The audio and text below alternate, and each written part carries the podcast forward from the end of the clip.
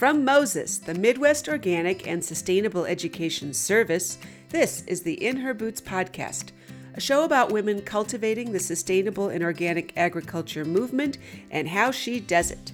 My name is Lisa Kivirist, and I founded and lead the award winning Moses In Her Boots project, providing training, resources, and support for women farmers.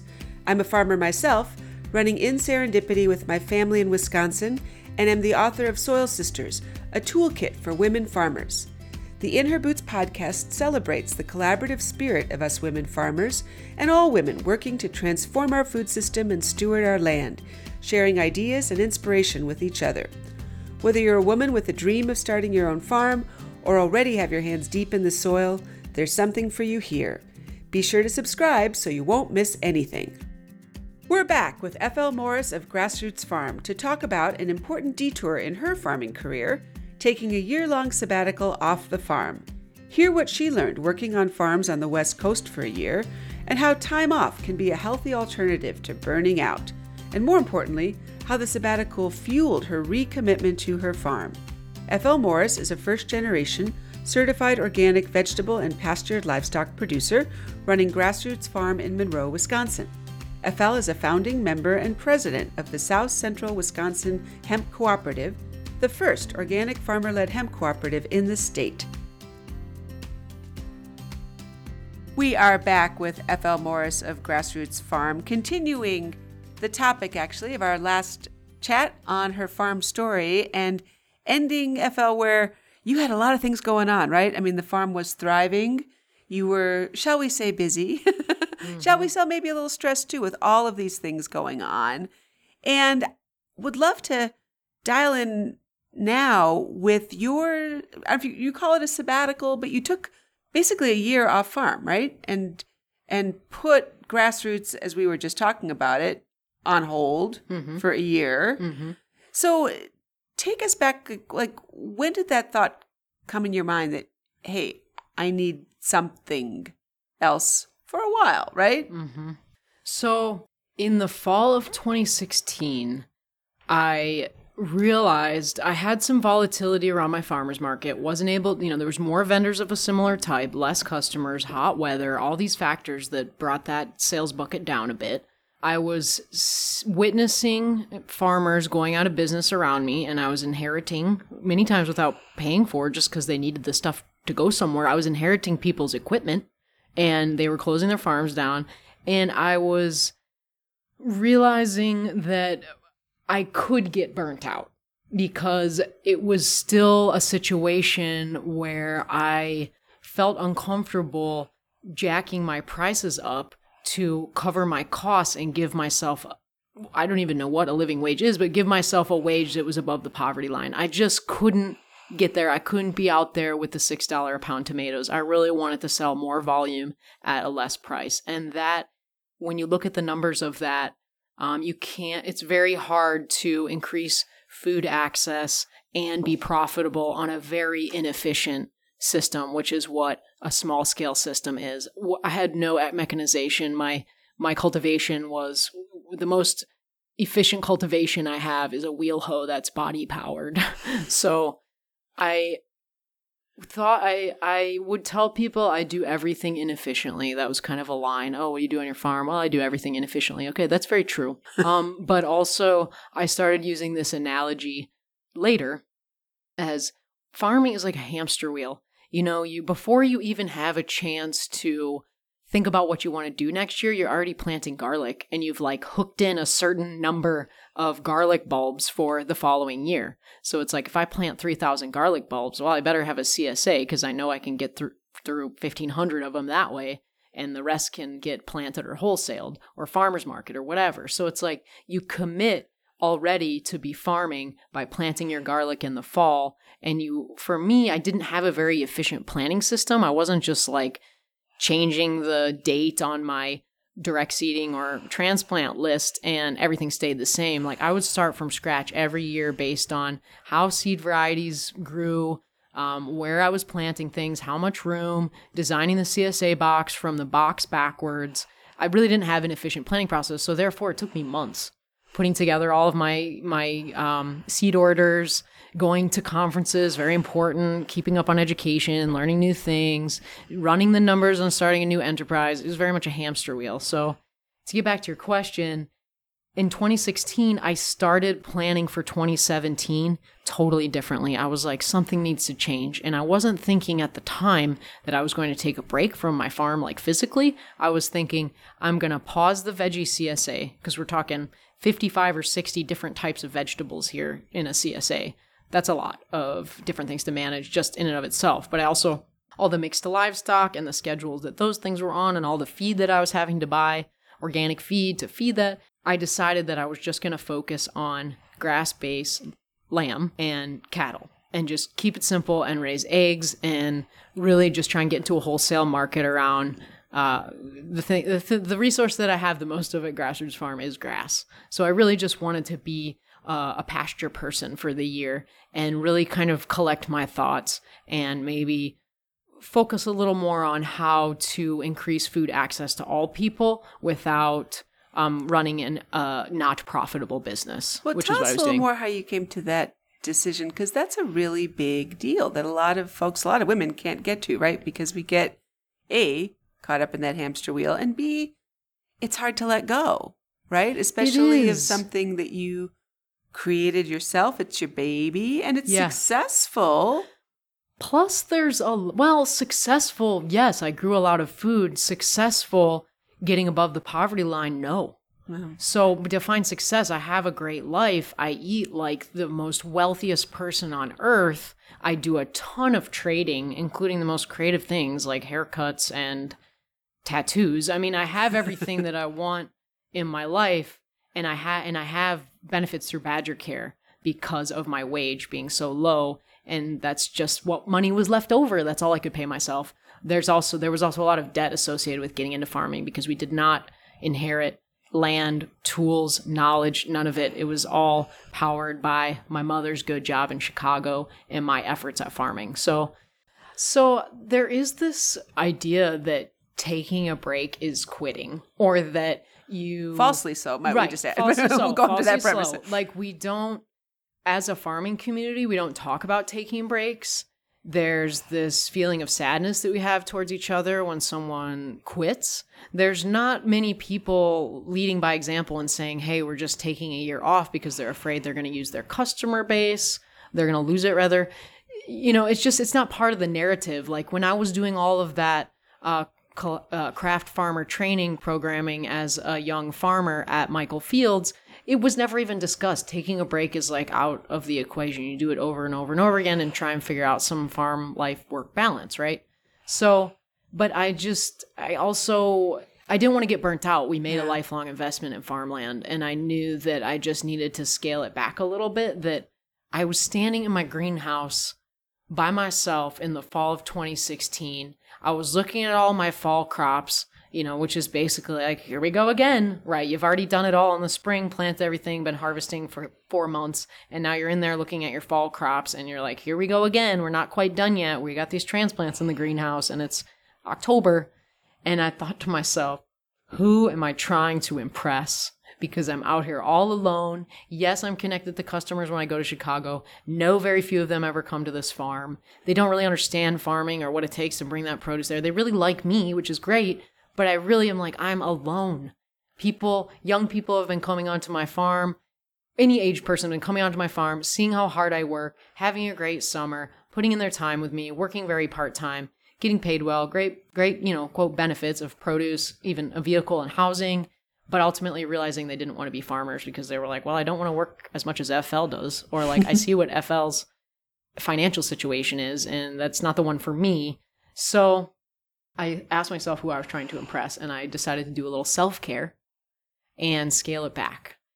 Then I got the opportunity to go to a women in ag conference in Portland. I had never been out west since growing up in California, but I had never been to the state of Oregon. And out there, I made a connection with a person who had a 400 acre family farm that was doing a totally different kind of ag as me. And I went to her farm and I checked out this whole other scene, completely different diversity in ag. And I don't mean people diversity, I mean agricultural diversity. They've got hazelnuts out there. Um, people farm grass, they farm different plants for the pharmaceutical industry. This particular farm was growing sweet corn and green beans on a, a bulk scale and also had a lot of uh, timber fir cottonwood. They were growing native perennial seeds um, as well as uh, perennial ryegrass. And, and it was just like this opportunity came to me to join someone else's farm or at least have access to this whole completely different kind of farming. And I took it. And I was like, hey, I want to try this out. I want to try out this Pacific Northwest. Everyone's always talking about it. So great here. Um, I ended up taking a job, deciding to to take the break, which we're was, talking a year, a growing season. Yes, and I always framed it that way. Going to be gone for a year. You know, the I had a lot of breeding stock at that time, so it was really quite a bit of finagling to exit. I when you have animals, it's it's a different level of responsibility, and Sure. I was able to keep my cattle and have them managed by someone else. I got I passed uh, my geese, sheep, and chickens on to Andrea Hazard at Hazard Free, Free Farms, and um, I made a lot of sacrifices, financial, animal, um, emotional, to go to Oregon, spend the year out there. Worked on a vegetable farm at first, realized that it wasn't a good fit, ended up bouncing back to this farm in Albany, and had essentially a part time job. Learned all kinds of new skills, you know, more chainsaw skills.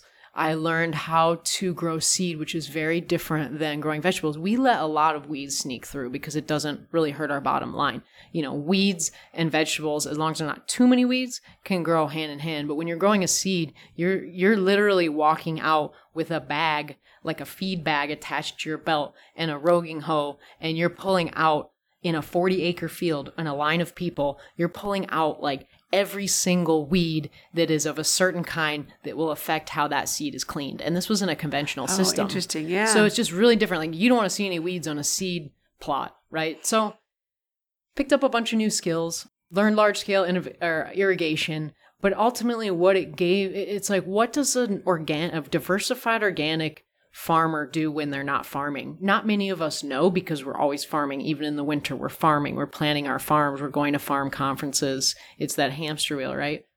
I started researching the nonprofit model. I started reading books on the economy. I started reading books on social business. I read books on how do you make a successful nonprofit and also just like those boring textbook books about nonprofits. And I realized like a different model needs to happen here in order to increase food access, which is my passion, and do it while providing the people laboring at it with a living wage. And um, that's really what my sabbatical provided me was the opportunity to think about my first 10 years farming. What could i do better? How could i change how i what, what should i do with my skills going forward that can increase food access that is actually designing a new model that i hadn't heard of before and so i came back in uh, the early spring of 2018 from oregon and I, I went to a leadership training class. It was an eight week class at Madison College. I knew I was preparing for something. Um, I wasn't really sure what, but I had some ideas cooking um, around a different type of model, maybe using the nonprofit model, maybe using the social business model, which is essentially having a for profit business, paying your workers and for your expenses, having a profitable crop or item, but also taking your profit and and using it to power a social mission. Or perhaps the product that is profitable is also filling a social need. So looking at this other business ideas had a few ideas cooking around in the community also realized that when i was in oregon i wasn't going to be able to start something big because no one knew me i didn't it wasn't my community you know, I, people were meeting for me for the first time, and I was talking about this idea I was having about that community in Albany. Like, hey, working with this youth shelter, doing this gleaning, getting these meals into this youth shelter. People like, wow, FL, that's a great idea. Then, like, crickets. Because it was like, they weren't going to be like, I want to help you.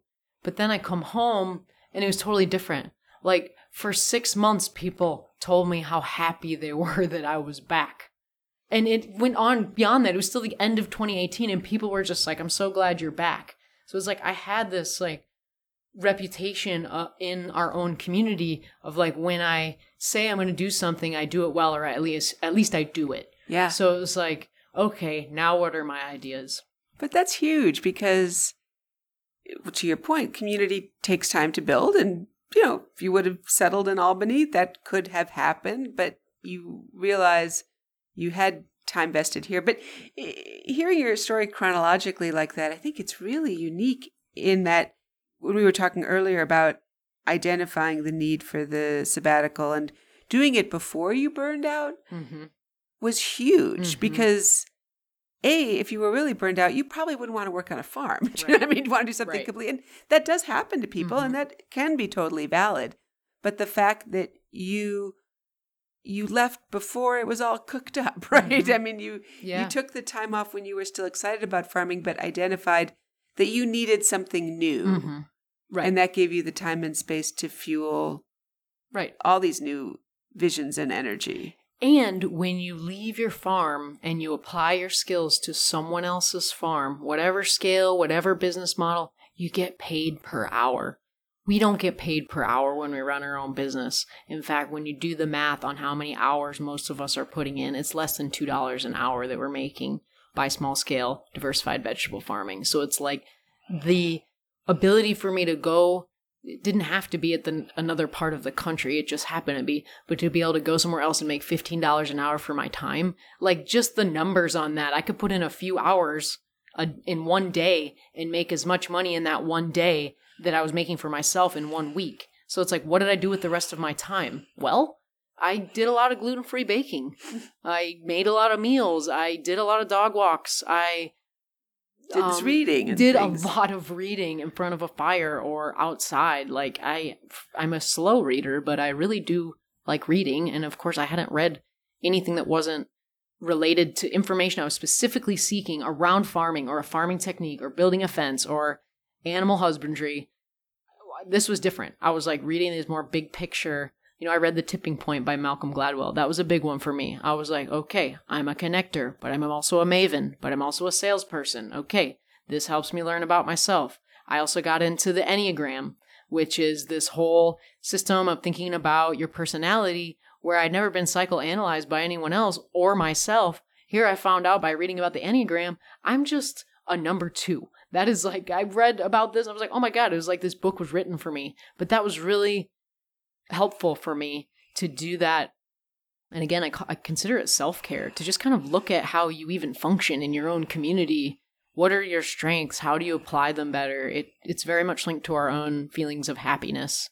And uh, And what advice would you give someone? Would you give a woman who is hearing your story now and something's clicking, do you know, wherever they may be, of next steps, even? Because from your story, I mean, you have to get out there, right? If you hadn't gone to that National Women in Sustainable Ag Mhm. Conference in Oregon, you Mhm. wouldn't have met this, you know, et Mhm. cetera, et cetera. yeah.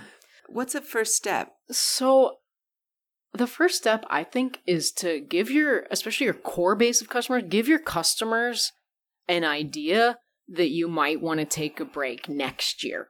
And start there. Do that preparatory work. Maybe find a farmer to take over just for one year, being very clear this just might be for one year, to take over your CSA membership, to provide them still with vegetables that you can come right back. Just give yourself the opportunity that it's not forever, but to cover your bases. Maybe you even decide you can rent your land and you give a beginning farmer an opportunity to, with your support, use your facility. Or maybe you just put the whole thing to bed and instead of running around like a chicken with your head cut off trying to pay your farm, farm mortgage and pay for your labor, you get a job that's going to pay you to manage a farm.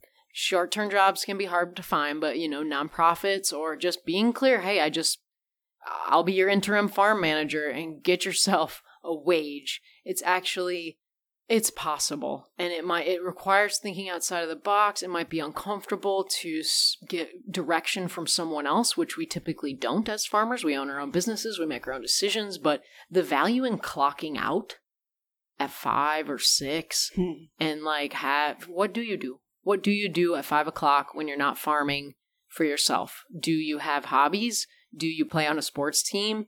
Do you do a different job? Do you volunteer? Do you do some product research and development to support your future plans on your farm?